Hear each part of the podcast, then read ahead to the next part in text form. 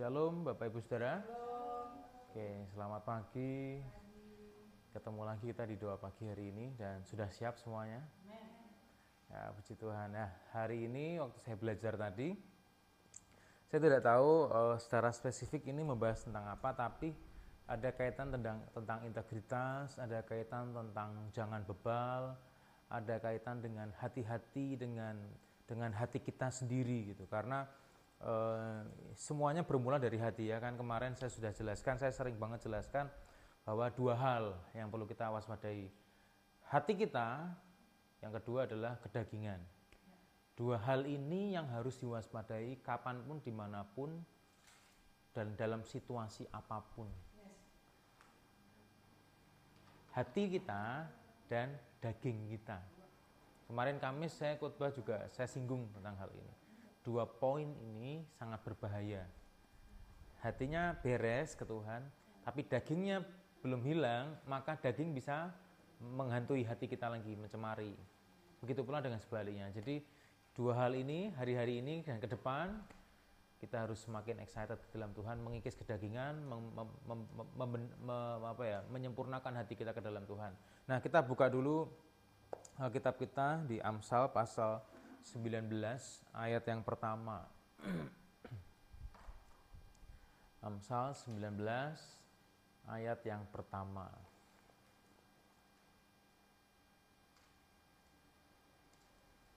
Oke, sudah ketemu semua?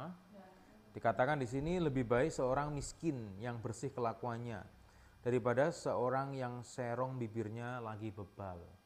Yang dimaksud miskin di sini bukan miskin rohani, tapi jasmani. Nah, lebih baik seorang miskin yang bersih kelakuannya. Jadi nggak punya apa-apa, tapi berintegritas. Bahasa lainnya seperti itu. Lebih baik seorang miskin yang bersih kelakuannya daripada seorang yang serong bibirnya lagi bebal. Serong bibir, serong bibir itu eh, apa ya? Fitnah juga bisa, suka ngomongin orang juga bisa. Habis itu bebal lagi. Jadi nggak cuma serong bibir, serong bibir doang, tapi lagi bebal. Ada kata-katanya bebalnya itu. Nah, mari kita perhatikan di sini. Ternyata Hmm, saya tidak tahu ya apakah ini fakta, tapi menurut saya ini kecenderungan orang yang serong bibir, serong bibir itu susah diberitahu, susah ditegur. Bahasa Jawanya itu dablek gitu. Nah, kalau dablek mungkin pada tahu semua ya. Bebal, dablek gitu. Dikasih tahu kamu jangan mempergunakan bibirmu dengan sembarangan. Masih aja ngomongin orang, masih aja ngomong yang enggak-enggak. Itu bebal. Nah, Mari kita cari tahu sebenarnya gimana sih tentang kebebalan itu. Nah, tadi saya sudah sudah singgung di awal. Ini tuh nyinggung integritas, nyinggung kebebalan, nyinggung hati. Nah, kita mari kita buka di Efesus Efesus pasal 5, kita mulai baca ayat 11. Sebenarnya di dalam diri kita seharusnya tidak lagi ada kebebalan. Karena terang itu sudah dinyatakan dalam diri kita. Amin. Efesus 5 ayat 11. Mulai baca ayat 11. Sudah ketemu semua? Dikatakan janganlah turut mengambil bagian dalam perbuatan-perbuatan kegelapan yang tidak berbuahkan apa-apa, tetapi sebaliknya telanjangilah perbuatan-perbuatan itu. Nah, saya stop sampai sini dulu. Di sini dijelaskan perbuatan-perbuatan kegelapan tidak berbuahkan apa-apa. Apa yang gelap itu yang bukan dari Tuhan, itu sudah pasti. Jadi kalau kita tahu apa yang gelap, jangan nyemplung di situ, bahasanya gitu. Karena sudah pasti tidak berbuahkan apa-apa. Kita tujuan hidup adalah berbuah menghasilkan buah dari Kristus, bukan buah kegelapan itu. Buah bukan buah kecemaran, bukan buah kebodohan atau kebebalan itu sendiri. Nah, kalau kita baca ayat selanjutnya, ayat 12, sebab menyebutkan saja pun apa yang dibuat oleh mereka di tempat-tempat yang tersembunyi telah memalukan. Nyebut saja tindakan orang yang ada di kegelapan itu, itu memalukan. Nyebut itu. Apalagi beberapa orang ternyata melakukan. Itu sebabnya Paulus bilang apa di ayat 11, perbuatan-perbuatan perbuatan-perbuatan kegelapan yang tidak berbuahkan apa. Jangan turut mengambil bagian itu. Gitu. Bahkan menyebut saja itu apa? Itu memalukan ayat 12. Jadi di sini kita bisa lihat bahwa ternyata ini ini sesuatu yang yang berbahaya dalam diri kehidupan orang benar. Nah, kalau kita lanjutkan ayat 13. Tetapi segala sesuatu yang sudah ditelanjangi oleh terang itu menjadi nampak. Sebab semua yang nampak adalah terang. Jadi waktu kita tahu kebenaran firman, nah waktu itulah kita tahu bahwa kita nggak benarnya di sini atau di situ. Nah itu maksudnya menelanjangi supaya apa? Kita malu. Oh ternyata tindakan tindakanku yang kemarin itu salah. Oh ternyata saya itu tidak benar hal ini. Sering kan kita dapat wahyuan, terus wahyuan itu begini. Misal nih, saya ambil contoh aja ya penglihatan dari Tante Rin, nggak apa-apa ya. Misal penglihatannya gurita apa cumi-cumi gitu. Itu sebenarnya Tuhan menyinari Tante Ririn, menelanjangi perbuatan-perbuatan kegelapan itu loh maksudnya. Nah, cumi-cumi atau orang yang nggak mau bahasa kalau bahasa Alkitabnya itu seperti Pontius Pilatus. Dia cuci tangan, dia nggak mau terlibat. Nah, seperti halnya itu. Nah, waktu terang itu datang, ke dalam kehidupan Tante Ririn itu menelanjangi dia. Sehingga dia matanya bisa tahu, ah itu salah. Aku tidak boleh seperti itu lagi. Nah itu yang dimaksud di Alkitab hari, uh, yang kita baca ini, itu menelanjangi. Jadi waktu sudah nampak, lah itu terang itu. Nah kita itu orang-orang terang Pak Bu. Kita tidak boleh hidup di dalam kegelapan itu sendiri. Apalagi nyaman di tengah-tengah kegelapan. Kenyamanan kita harus di dalam terang Nah, kalau kita baca selanjutnya dikatakan di ayat 13 Oh, tadi kita sudah baca itu ya. Kita baca sekali lagi, tetapi segala sesuatu yang sudah ditelanjangi oleh terang itu menjadi nampak. Sebab semua yang nampak adalah terang. Itulah sebabnya dikatakan, bangunlah hai kamu yang tidur, dan bangkitlah dari antara orang mati, dan Kristus akan berjaya atas kamu. Karena itu perhatikanlah, nah ayat 15, karena itu perhatikanlah dengan seksama, dengan hati-hati, dengan teliti bagaimana apa? Kamu hidup. Lalu kata-kata selanjutnya apa? Jangan seperti orang bebal, tetapi seperti orang arif dan pergunakanlah waktu yang ada karena hari-hari ini adalah jahat. Ayat 17 kalian, sebab itu janganlah kamu bodoh, tetapi usahakanlah supaya kamu mengerti kehendak Tuhan. Jadi ayat 15 itu anjuran Paulus kepada kita, perhatikanlah dengan seksama bagaimana kamu hidup. Seseorang menjadi teledor dan ada di area kegelapan karena tidak memperhatikan dengan seksama caranya hidup. Pertanyaan terbesarnya adalah apa yang harus kita perhatikan? Apa yang dimaksud memperhatikan dengan seksama? Jawabannya ada di ayat 17 tetapi usahakanlah supaya kamu mengerti kehendak siapa? Kehendak Tuhan. Itu itu adalah jawaban dari ayat 15. Perhatikanlah dengan seksama bagaimana kamu hidup. Jadi Bapak Ibu, kalau kalau hidup kita tidak mengarah kepada Kristus dan kebenarannya, itu kita sudah melenceng dari kebenaran, ya. Ketika kita tahu mana yang benar, terus kita menuju ke area itu, misal contoh penglihatan tadi, ada uh, apa cumi-cumi raksasa. Waktu Tante Rin tahu, wah ini kebenaran disingkapkan di depan mata saya nih.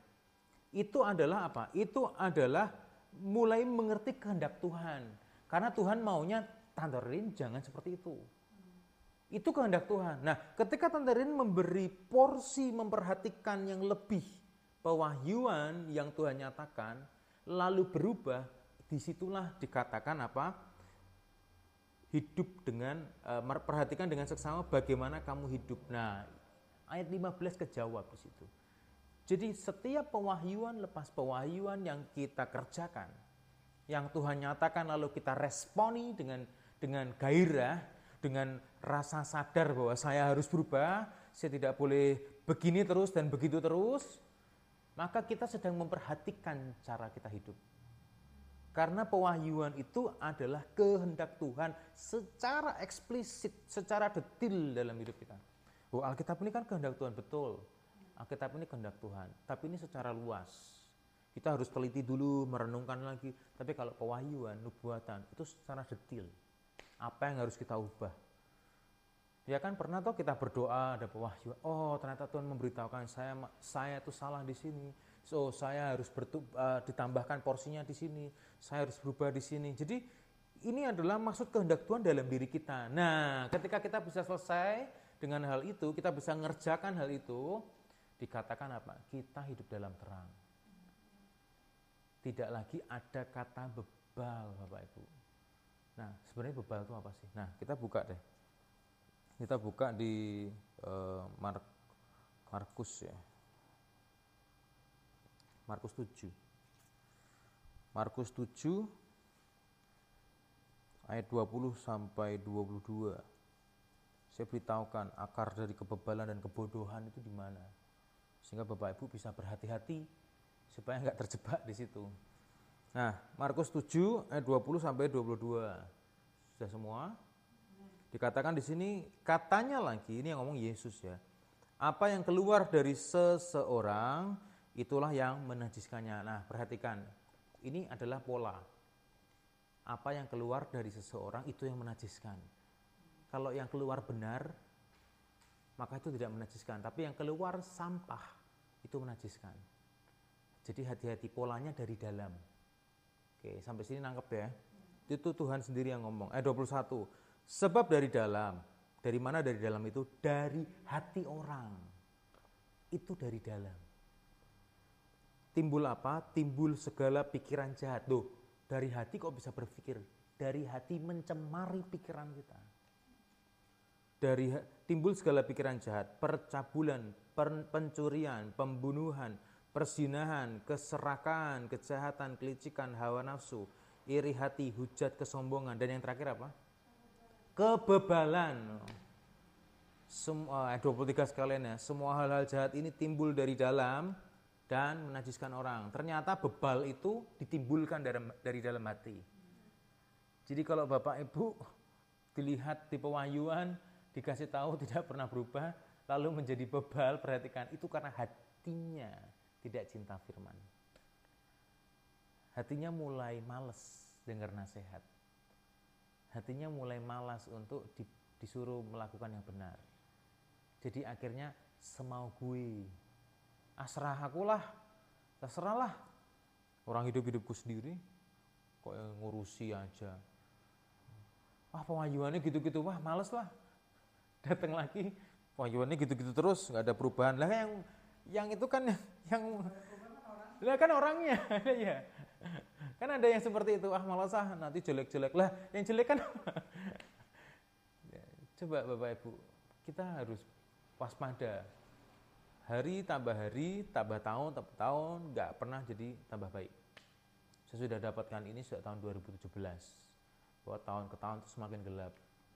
Gak jelas gitu ha, semua semua spekulasi para ahli hancur. Ya, yang ekonom para ekonom bilang wah ini kita akan begini tahun itu. Wah corona datang langsung selesai semua. Nah, perhatikan hati kita, diri kita. Ketika kita tahu mana yang sudah dinyatakan Tuhan, mana yang terang. Ah, saya ada teringat satu kisah. Kita buka Yohanes ya. Yohanes pasal 4. Ini mungkin sering kita baca. Tiba-tiba Roh Kudus bawa ke sini. Yohanes pasal 4 ayat sebentar. Oke, hmm, sebentar sebentar. Hmm. Sebentar, sebentar. Kita baca lagi ayat mulai ayat 17 ya. Yohanes 4 mulai ayat 17 kata perempuan itu aku tidak mempunyai suami kata Yesus kepadanya tepat katamu bahwa engkau tidak mempunyai suami sebab engkau sudah mempunyai lima suami. Dan yang ada sekarang padamu bukanlah suamimu. Dalam hal ini engkau berkata benar ini perempuan ini kolektor ya. Kata perempuan itu kepadanya Tuhan nyata sekarang padaku bahwa engkau seorang nabi. Titik. Sampai sini dulu. Perhatikan terang sudah menelanjangi yang salah. Di sini terang menelanjangi ketidakbenaran. Lalu apa yang terjadi? Kita lanjutkan. Nenek moyang kami menyembah di atas gunung ini, tetapi kamu katakan bahwa Yerusalem lah tempat orang menyembah. Kata Yesus padanya, percayalah kepadaku, hai perempuan, saatnya akan tiba bahwa kamu akan menyembah Bapa bukan di gunung ini dan bukan juga di Yerusalem. Ini terang sedang menyatakan kehendak Bapa. Ini Yesus, tapi hari ini terang itu melalui diri kita juga. Amin. Jadi kita dapat juga mengerjakan apa yang Yesus kerjakan. Nah, kita loncat, kita loncat, kita loncat di ayat 25. Jawab perempuan itu kepadanya, aku tahu bahwa Mesias akan datang, yang disebut juga Kristus. Apabila ia datang, ia akan memberitakan segala sesuatu kepada kami. Kata Yesus kepadanya, akulah dia yang sedang berkata-kata dengan engkau. Nah, mari kita melihat bahwa ketika terang dinyatakan, terang itu tidak pernah berbohong Bapak Ibu. Aku terang menyatakan terangnya, dia menyatakan seluruh terang itu. Sehingga ketelanjangan, hal-hal yang gelap tidak punya tempat ketika terang menyatakan kehendaknya. Amin. Itu sebabnya kalau Bapak Ibu hari lepas hari dapat pewahyuan, ada pewahyuan, jelek, jelek, jelek, jelek, terus perhatikan. Karena Tuhan tidak mau memberi tempat untuk kegelapan ada dalam hidup Bapak Ibu. Karena harus sudah selesai waktunya gelap itu. Sehingga hatinya tidak lagi dikuasai kebebalan. Tapi dikuasai terang firman itu sendiri. Sehingga kita bisa berkata apa? Amsal pasal 19 ayat 1 tadi apa? Oke, kita baca lagi biar kita ingat ya. Amsal 19 ayat 1 tadi dikatakan apa? Lebih baik seorang miskin yang apa? Yang bersih kelakuannya. Karena apa? Karena hatinya isinya terang Bapak Ibu mau dia nggak punya uang, mau dia sedang ada di bawah, sedang susah, tapi kalau di dalam hidupnya berisi terang, maka tidak ada celah untuk gelap masuk. Maka hidupnya itu bersih di hadapan Tuhan. Ini sama dengan Amsal pasal 28. Nah, kita coba baca sedikit ya. Amsal 28 sebentar jadi saya sempat baca sedikit ya. Uh, sebentar sebentar. Ada kata miskin miskin gitu. Oh bukan bukan. Ayat berapa? Nah ya betul betul. Ayat 6 lebih baik orang miskin yang bersih kelakuannya daripada orang yang berliku-liku jalannya sekalipun ia apa ya kaya Tadi di awal penyembahan saya melihat uh, kalau kita pergi kepada gurun yang di mana tuh ya daerah mana itu ada tanah yang dibentuk oleh rayap tuh sehingga jalan itu tidak lurus. Hikmatnya seperti ini. Apa pun yang mengganjal di hati, yang membuat kita menjadi terhambat pengertian kita karena Kristus, apa pun harus dipangkas karena jalan Tuhan harus diratakan. Saya melihat itu seperti tanah yang ada gumpalan tinggi gitu Lalu hikmat dari Tuhan, jalan harus diratakan supaya apa? Kristus bisa lewat. Itu bicara tentang apa Bapak Ibu? Bicara tentang hati kita. Motivasi kita. Nah, itu tuh harus dipapras. Yang tidak benar harus ditumbangkan. Motivasi-motivasi yang salah. Saya cari Tuhan supaya diberkati. Tumbangkan dulu. Saya cari Tuhan supaya sehat. Tumbangkan. Kalau sehat minum obat ya. ya motivasi-motivasi yang nggak benar tumbangkan. Karena apa pun yang kita kita kerjakan harus mempersiapkan jalan Kristus. Gitu. nah saya rindu tiap kita hari-hari ini ini semakin hari semakin meningkat perjalanan rohani kita. Apalagi kita sudah tahu kebenaran nah, di Amsal 28 ayat 6 ini. Lebih baik orang miskin yang bersih kelakuannya daripada orang yang berliku-liku jalannya sekalipun ia kaya Orang berliku-liku sudah pasti jalan hidupnya nggak benar. Banyak tipu-tipu, banyak yang nggak benar, banyak yang disembunyikan. Itu pasti jalannya berliku-liku. Banyak kejahatan yang dirancangkan, itu pasti berliku-liku. Sudah pasti itu. Saya sudah pernah menemukan orang yang seperti itu. Penglihatannya langsung jalannya berkelok-kelok. Wah, sudah tahu saya. Hari ini kita harus tahu. Kita sudah bahkan bahkan kita sudah tahu akar permasalahannya di mana. Hati kita Bapak Ibu jadi hati-hati. Meskipun kita datang ke gereja, ikut doa, atau atau mungkin sekedar di rumah, Tuhan tetap lihat hati kita bagaimana. Hari-hari ini Tuhan sedang membentuk kita menjadi prajurit perang yang tidak ada kata istirahatnya. Karena lawan kita penguasa di udara. Oh, hari Minggu, hari libur. Ya, roh jahat gak libur kali. Tambah kencang dia malahan. Cari celah. Ya, betul. Seperti Yesus, lalu iblis mundur, cari celah. Kapan celahnya? Yaitu Yudas itu. Waktu Yudas lemah, masuklah iblis. Kapan kita lemah? Waktu hati kita mulai ada rasa apa? Bosan. Jenuh. Itu lemah Bapak Ibu. Nah itu bahaya. Waktu mulai jenuh, mulai bosan, ah gini-gini, aduh nggak lama Bapak Ibu, serius, saya tidak bohong, nggak lama. Kalau kita merasa ikut Tuhan menjadi sebuah rutinitas, hati-hati. Saya katakan sekali lagi, hati-hati. Itu artinya api roh kita itu sedang kecil. Saya rindu memberitahu rahasia ini supaya Bapak Ibu bisa mengidentifikasi sendiri. Waktu saya, wah aku kok agak bosan, hati-hati. Itu rohnya sedang kecil jangan meluas-luaskan. Sekali diluaskan, lewat. Ya bukan bahasa roh juga, maksud, maksudnya langsung bangun diri gitu. Maksud, aduh, aku doa lah, ikut doa, terus gini, begini. Saya kan pernah sampaikan uh, bahwa sering kali kita bosan baca Alkitab, kita jenuh dan ngantuk waktu baca firman. Karena apa?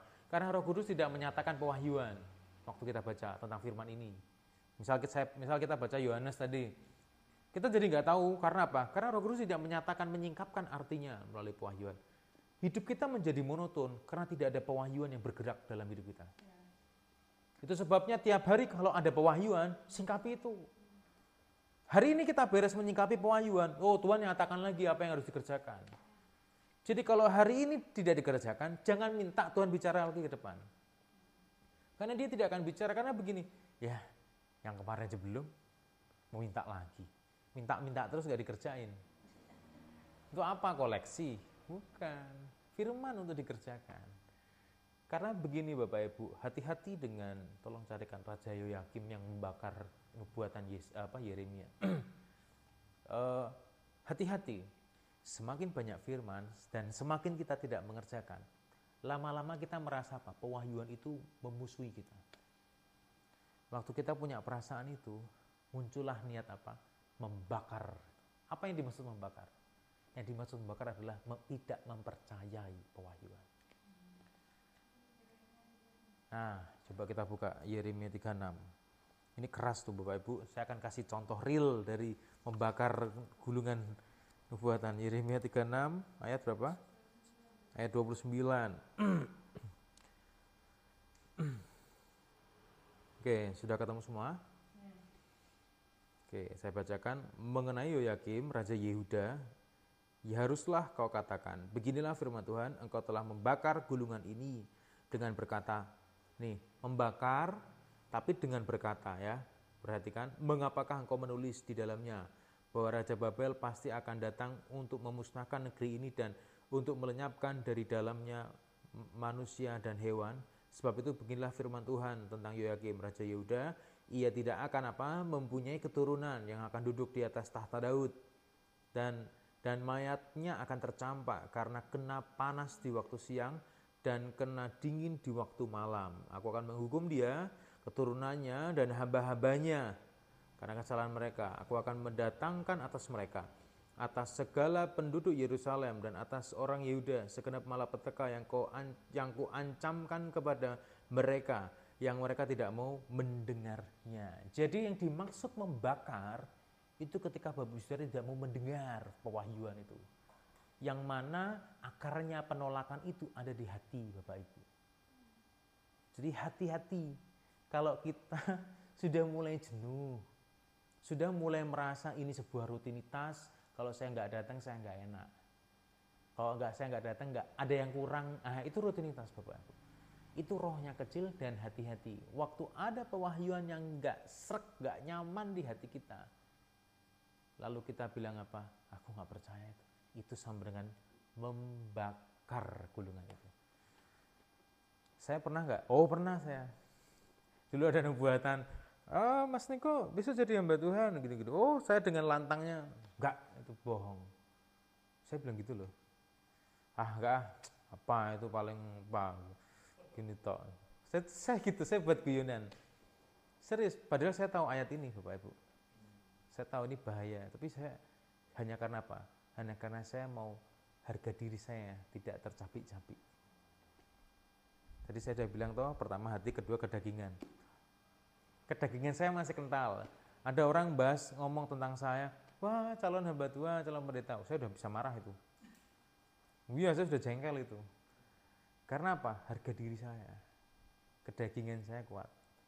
Ketika saya membuat melayani Tuhan sebagai rutinitas, saya dulu main musik, sering main musik, jadi akhirnya membuat saya menjadi sebuah rutinitas ketika ada pesan Tuhan yang fresh, yang harus membuat saya hidup di dalam situ, saya nggak mau, nggak mau dengar. Ah jadi pendeta, wah apa sih, apa sih? Ditegur orang juga, eh hati-hati loh, gini gini, ah dah dah. Hingga satu saat dari pewahyuan, Mas Niko masukkan kertas, tangannya terpotong ke pemotong kertas. Sejak itu Bapak Ibu, selama setahun saya masukin lamaran, mungkin hampir 100 lamaran kerja kali, nggak ada yang keterima. Iya. Tuhan kalau mau kerja tuh, duh, kita nggak usah pikir panjang deh. Hari itu juga tuh kita langsung mati kutu. Deh. Nah sekarang saya tahu dan saya sekarang saya ajarkan rahasia ini ke Bapak Ibu supaya tidak perlu mengalami kesalahan yang saya alami. Itu sebabnya setiap pewahyuan harus diresponi dengan hati yang ya Tuhan, aku mau berubah. Kalau misalnya bagus, ya Tuhan, beri aku kemampuan. Bahkan saya sering habis selalu habis khotbah saya bilang begini Tuhan, aku ini hamba yang tidak berguna, hanya menyampaikan apa yang harus tak sampaikan. Selesai. Karena saya tidak mau mengambil sedikit kemuliaan Tuhan, tidak mau. Itu bagiannya Tuhan. Nah, saya rindu saya bagikan ini ke Bapak Ibu. Porsinya kita harus hidup dalam level rohani yang meningkat. Amin. Jadi kita tidak ngurusi urusan yang kebodohan, kebodohan, dan kebodohan. Sampai kapan? Aduh, kalau kita ngurusi kebodohan terus, nggak ada buahnya nanti hidup kita. Tapi berpaculah dalam roh kudus. Ketika dia bicara sesuatu, kerjakan, responi. Tidak melulu hanya berhenti di pewahyuan saat persekutuan. Misal, Pak Buyana lagi masak, Pak Simon lagi benerin mobil misalnya. Ketika Tuhan Roh Kudus bicara, udah singkapi saja itu. Mungkin, aduh kok aku ragu-ragu ini suara Tuhan atau suara hatiku ya. Tuhan beri aku peneguhan langsung punya hati yang merespon itu. Sehingga ketika Tuhan bicara, kita dibangun lagi, kita dibangun. Sehingga nggak ada bebal lagi di hati kita. Kegelapan tidak boleh punya tempat di, hidup kita. Amin. Kita tidak boleh dibayang-bayangi oleh musuh. Karena kita milik terang itu sendiri. Amin. Puji Tuhan. Tuhan Yesus memberkati.